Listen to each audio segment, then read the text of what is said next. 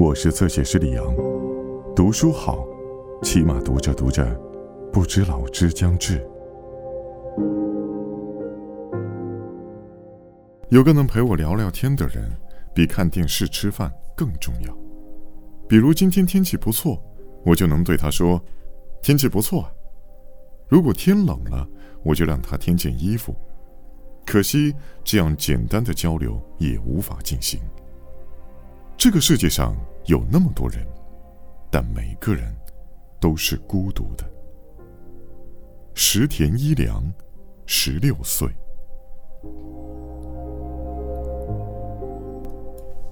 熙熙攘攘的黄金周落幕后，月岛又恢复它往日的宁静。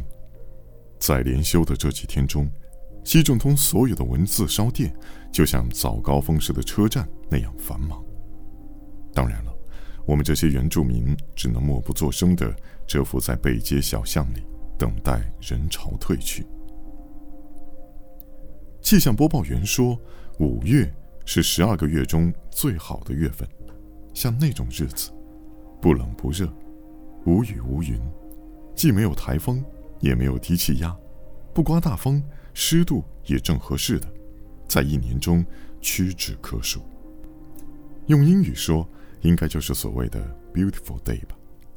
这种日丽风和的日子，最有可能在熏风解韵的五月出现。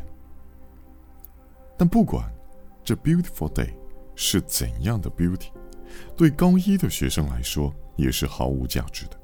什么晴空、日照、气温、湿度，与日积月累、积土成山的无聊比起来，只不过是浮云而已。天气再好，也无法将十六岁少年那如同湿衣服般的心情一晒而干。最近，我们将聚会地点定在了一家叫“向阳花”的文字烧店。想要叫人出来玩时，就会问对方：“日子快发霉了，要不去向阳晒晒？”这还是贫嘴的阿大先想出来的。听得多了，我们也习惯了这种说法。但请别搞错，那家店和杂志上的特辑介绍的口碑店完全两样。首先，那家店的地址就不怎么好找，像我们这种土生土长的月岛原住民，在初次来到那家店时，也不禁愣了一愣。走进文字街上的小路，拐进一排普通民宅的角落里，这才看到那家店古怪的招牌。说是招牌，其实只不过是在空啤酒箱上贴着一张图画纸，外面再罩上一个塑料袋而已。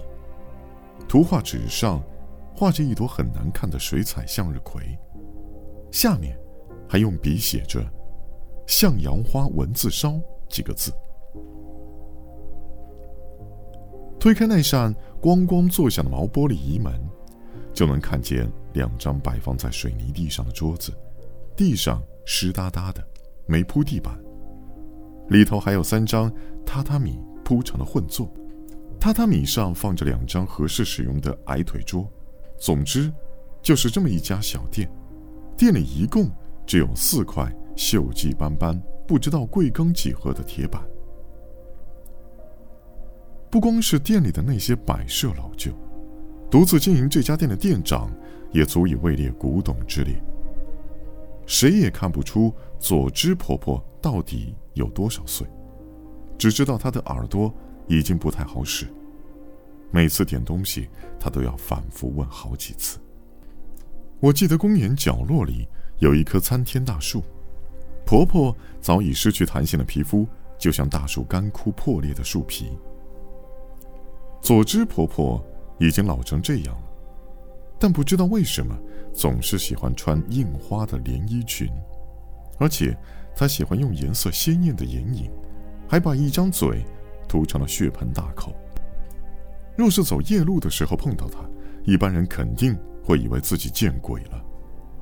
正因为如此，月岛这一带的主妇们总是会编一些有影没影的笑话，来嘲笑佐知婆婆。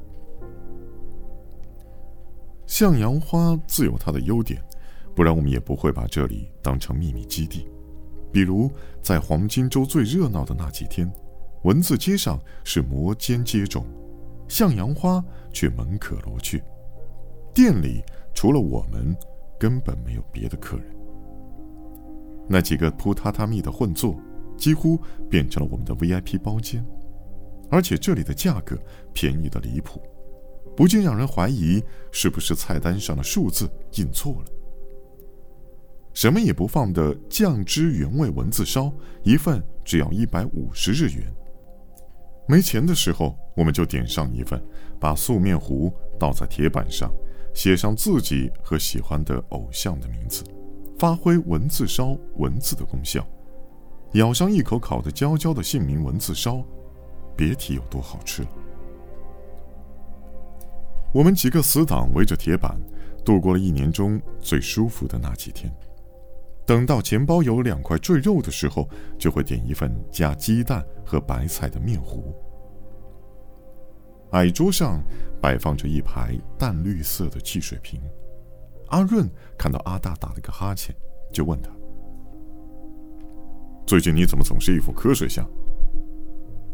大概因为又听到了“睡”这个字，阿大又打了一个大大的哈欠，眼眶里还泛起了泪花。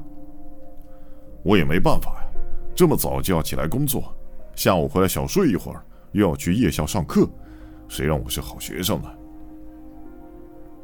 阿大、阿润、直人和我号称铁杆四人组，意气相投，都喜欢讲闷笑话。我们从月岛中学毕业后，各自进入不同的高中就读。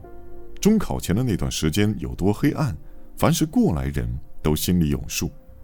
所以大家在聊天的时候都尽量回避这个话题。再说考试又有什么好聊的？阿大的确是很厉害，为了上高中几乎没怎么休息。阿大白天在驻地于市的一家海产批发店工作，此时他正靠在油腻腻的矮桌上，用手托着腮帮，用于托着的那张脸已经变得有些像大人了。嗯，不愧是同校的哥们儿，哲郎真了解我。我每天都要骑自行车穿过电大桥，到邻近的新富镇都立高中上学。那所学校以前以升学率高而闻名，但现在只是一所校园生活十分惬意的普通高中。在该校读书，我自然觉得十分悠哉。阿润拿起瓶子喝了口汽水，说：“了解，了解。”哲郎和网大都在同一所高中读书，但你们晚上的生活就不一样了吧？如果我也能上普通的独立高中就好了，没有制服，校规也很松，还能和女孩子一起上课。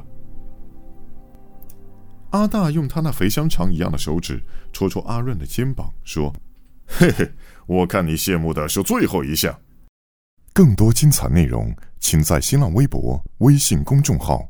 关注侧写师李昂。